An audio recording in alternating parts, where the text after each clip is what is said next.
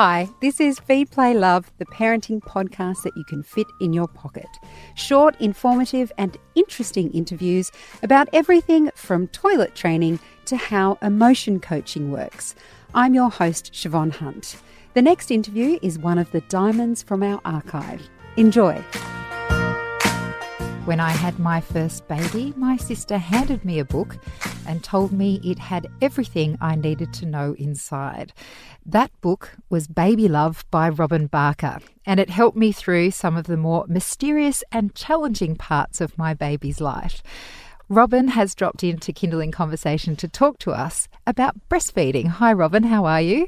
Good afternoon. I'm very well, thank you. I have to start by saying thank you. Oh, you're wel- thank you from me and all those other mums you've helped. You're welcome. You're. Well, I always hope I'm helping, not hindering. It's very hard when you have something down on paper and you hope people read it the way you mean it. You intended Eh, it. Yes, the way I intended it. Mm. Well, I did find the advice was really helpful, but let's let's get stuck into breastfeeding. Yes. Why is it good for babies? Well, breast milk is perfectly balanced. Everything that's in breast milk is for your baby, and it's very easy to digest. So it's very kind, if you like, to the baby's gastrointestinal tract, to the baby's liver, to the baby's bowel. It just goes to where it has to go to without too much effort from the baby. That includes, of course, antibodies. Um, there's a lot of research into breastfeeding that suggests that it enhances jaw development, optimum brain growth, digestion, and helps eyesight.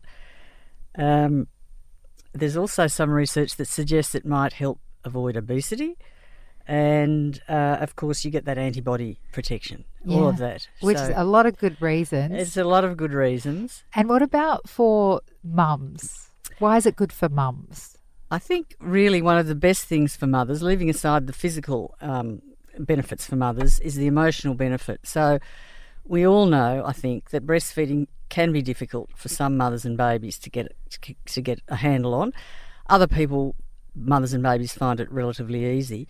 But there's a, a huge emotional and psychological satisfaction for the mother. It's it's it's very independent breastfeeding. You're not depending on anyone else. It's just you and your baby, and you're able to do this rather wonderful thing. And emotionally and psychologically, I think many women find that very, very satis- satisfying and rewarding. And I've got to say, both of my children, um, I was able to breastfeed them, and I had some. Even though I know all the reasons why it was good, I think beyond that I had some strange desire to do it because with both of them, it actually really hurt for the first three months. Um, and I did go to lactation consultants. I did get all those reattachments, all those sorts of things. Um, it was actually even harder with my second than my first. I managed to breastfeed him for longer than I did for her in the in the long run. Um, is it fair to say that sometimes with some mothers, no matter what you do, there will be a period of pain before it gets easier? Yes, def- definitely. And I think, um, I think that in the effort to promote breastfeeding that has gone on, particularly in the last twenty to twenty-five years, we perhaps the uh, breastfeeding promoters perhaps have gone a little overboard with the pleasantness, niceness, etc., ease of it all. It isn't necessarily easy. It is natural, but it is not something that everybody finds easy.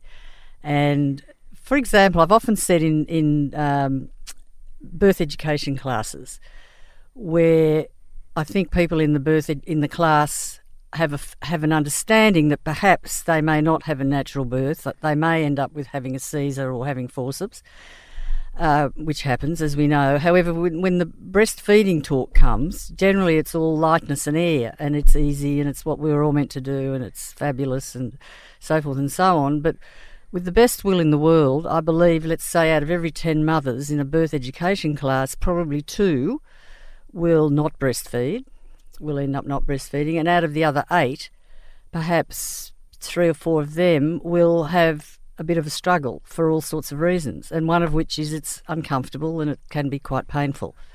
Yeah. But with with education and hopefully help and support, many women will get through that and go on to experience the satisfaction that I'm talking about. which mm. which I definitely did, and in some ways, I kind of wish someone had just put their hand on my shoulder and said, "You know what, Siobhan?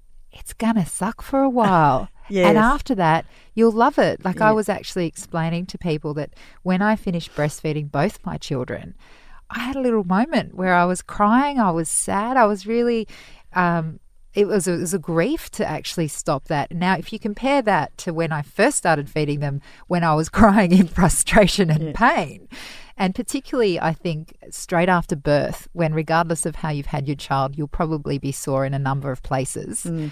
and then to breastfeed and that hurt. I thought, geez, this is unfair. This is this is really This unfair. This really sucks. I think, and I think if you had been a mother in the 50s or 60s, somebody would have fairly quickly said to you, "It's don't bother. We've got formula. Give it away. Why put yourself through this?" Whereas what we tend to do now is get help for, and moral support, and, and, and as long as the baby's thriving uh, and and getting plenty of milk, and the mother can understand that it's not going to last forever, we can get a lot of women through that first two to, two to three months. We can. Yeah. Sometimes you can't. You know, I, I did this work for a long time, and there certainly were times when, for a lot of reasons, uh, it, it probably wasn't in anyone's best interest to, to battle through. But particularly if the baby's thriving, that's huge. You Yes. know, uh, in my experience, if the baby's thriving and you can see that the baby's thriving, uh, and the mother really went into it wanting to breastfeed, you can usually get through that. And when you committed to it, like I couldn't even Mm. explain. I think there was one time with my son that I put him down on the bed and it looked like he had um, posited a bit of blood. And Mm. I was, this is my second child, and I was completely freaking out. And then I worked out. That's actually because I've got cracked nipples. Yes. It's my blood, not his. And as soon as I worked that out, I was fine. I was like, okay, well, I can keep going as long as he's all right. Which is not to downplay the fact that I was feeling very sorry for myself. yeah, well, you did very well to, to battle through, and and I think that one of the things, if you're supporting someone in breastfeeding, if the baby's thriving, uh, is to keep sort of keep helping them understand it's not going to be forever, and you you do come through that. And Now, ha- having done all that negative talk, I think we should say that there are many, many women who breastfeed relatively easy, And it doesn't. and it, and it doesn't cause too many problems. And the other thing is, Siobhan, that if breastfeeding didn't work, we wouldn't be here today because it's only in relatively recent times that we've had a, a, a replacement for breast breast milk. Modern formula does the job, um, but that's that's very recent. And so, if we go way, way back to our very beginnings, if there'd been so many problems with breastfeeding, the human race really wouldn't have survived. So, um, I think we should remember that as well. Before we go into the more formal areas of support, what's the kind of thing that partners and family can do for women if they are having a few challenges or an image, a very clear image comes to my mind when I was um, breastfeeding my daughter. I don't know why, but for some reason I couldn't seem to breastfeed and eat my own breakfast at the same time. And I have an image of my husband, poor man, sitting beside me spooning breakfast into my mouth. I think he went to the extreme, but there uh, there are practi- practical things that partners and families can do to help. There Um, are, there are, and I think, I mean, the, the, the people around the mother often, are, obviously, is the partner and the grandparents. So, the the father thing is really important because there was some really good research a few years ago that showed unequivocally that the support of the the partner made a huge difference, a huge difference. So really, the partners, usually men, but sometimes the partner might be a woman, of course. I'm including everyone in this. Uh, it, it's handy for the partner to learn a bit about breastfeeding themselves and understand um, the importance of it and that their partner might need help and encouragement to keep going. So it's not much fun if the mother is trying to do her best and the partner says, "Oh, look, just take, just get the bottle. Give the, I was bottle fed. I'm fine. Give, get the bottle." So you really need that sort of support, and obviously the partner needs to do more than just wipe up the dishes at night. Especially during that first period because babies are feeding a lot. They are, they are. And it's really nice if the partner will uh, do a lot of practical things like get get the meals and, and make sure that the mother's eating, right? Because Make sure the it takes a lot out of you. You need Yes. to have that. Yes. Pastries are good too Yeah. when you're breastfeeding. Feeding. Just just mentioning that. Jam donuts. make sure the mother's eating and let her get some rest when she can get some rest, which I think is also important. Uh, the other thing is that most many mothers don't operate well if the house is just collapsing around them in a state of chaos. I mean, it's all very well to say just let the housework go; it doesn't really matter. But for many women, you know, trying to exist in a state of chaos just adds to the tension. So if the partner can keep things, and the grandparents can keep things at least reasonable during that first three months, Because uh, you're sitting there helps. breastfeeding all the time, and all you can see is the mess, around you. around it's you, very I frustrating. A certain amount of mess is okay, but it, it will get to a tipping point, I think, where it's likely to again have a, a negative effect on the on the on the the, the feeding. And it's also, I'm thinking now that I've had another child, that with second and third children, um, for if the support network around a woman can be aware that they still, if they can, need to sleep. With the first baby, you can sleep when they sleep, but mm. when you have other children, just having people that can take them out for a walk when your baby's asleep to give that kind of just that little rest period because resting is quite important when you're breastfeeding too, isn't it? Yeah, sometimes you can't sleep. Although veering now into another topic, if you find increasingly that you can't sleep when you have the opportunity to sleep, um, sometimes you need to talk to someone about that. Uh, it is a bit of a precursor to depression. However, leaving that aside, I don't veer too too much into other topics. Uh, certainly, rest and and getting sleep's important. So yes, if you have another a toddler, um, if the grandparents can take the toddler, uh, if the partner can take the toddler, sometimes you have friends. It can be a very exhausting. I mean, it's all, my memories are coming back of my own experience this time. Well, it, It can be a really exhausting time, and uh, any help you can get, accept it and take it.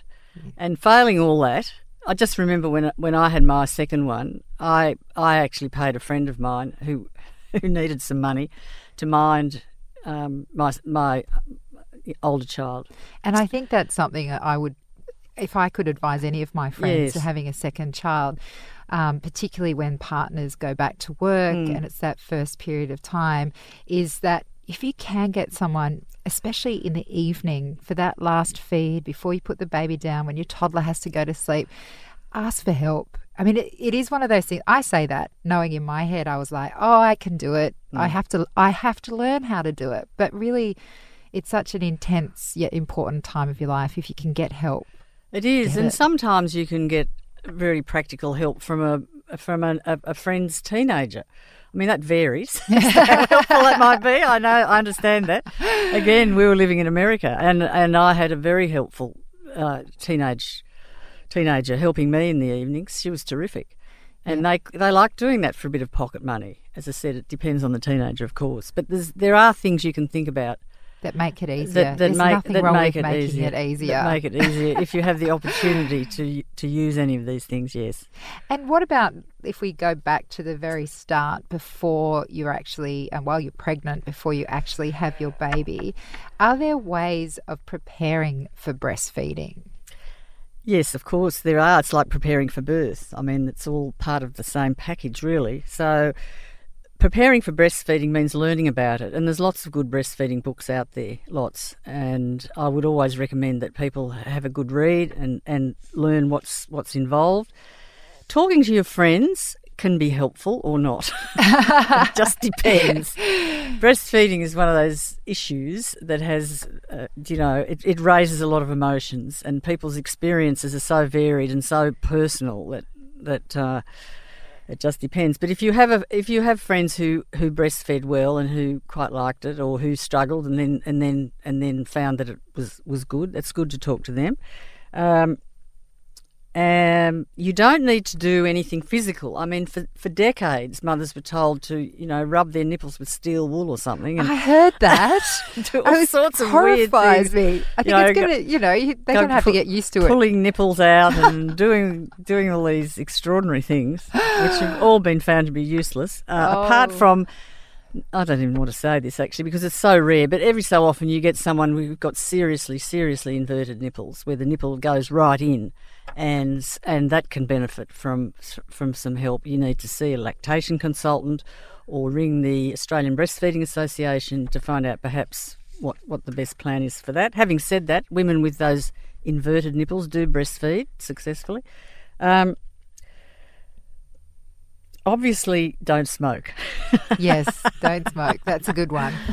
Probably no one smokes much now, but but smoking diminishes breast milk. Leaving aside all the other issues with smoking, if people who smoke tend to not produce as much breast milk, and it come, can become a problem. So if you can give away the fags, go for it. Um, the other thing to remember is that it's best not to go giving babies supplements early up. So eventually, perhaps people do want babies to take a bottle for all sorts of reasons, but it's best not to go doing that in the first six to eight weeks because they need to get used to the sucking at a, at a nipple, which is different to sucking at a teat on a bottle, and they can get quite confused. So it's good not to give them that in the first six to eight weeks until your breastfeeding's well established. Um, the other thing is, of course, is try to have a realistic idea about babies sleeping, waking, and crying. And this is a very tricky area. There are um ideas out there that you can put babies into strict routines, that you can have them sleeping through the night by eight weeks, and so forth. And sometimes these work and sometimes they don't. But with breastfeeding, the more the baby sucks, the more milk you make. If you try and restrict the breastfeeding too much, then the whole thing might fall apart. So you do need to do six to eight breastfeeds every 24 hours, and more is fine. But you need to do that number to keep the breast milk coming. So try to go into your new baby's life with that in mind. Robin, thank you so much You're for welcome. coming in to speak with us. Feed, Play, Love is a babyology podcast produced and presented by me, Siobhan Hunt. I'd love to hear from you, so if you'd like to get in touch, email me at feedplaylove at theparentbrand.com.au. See you next time.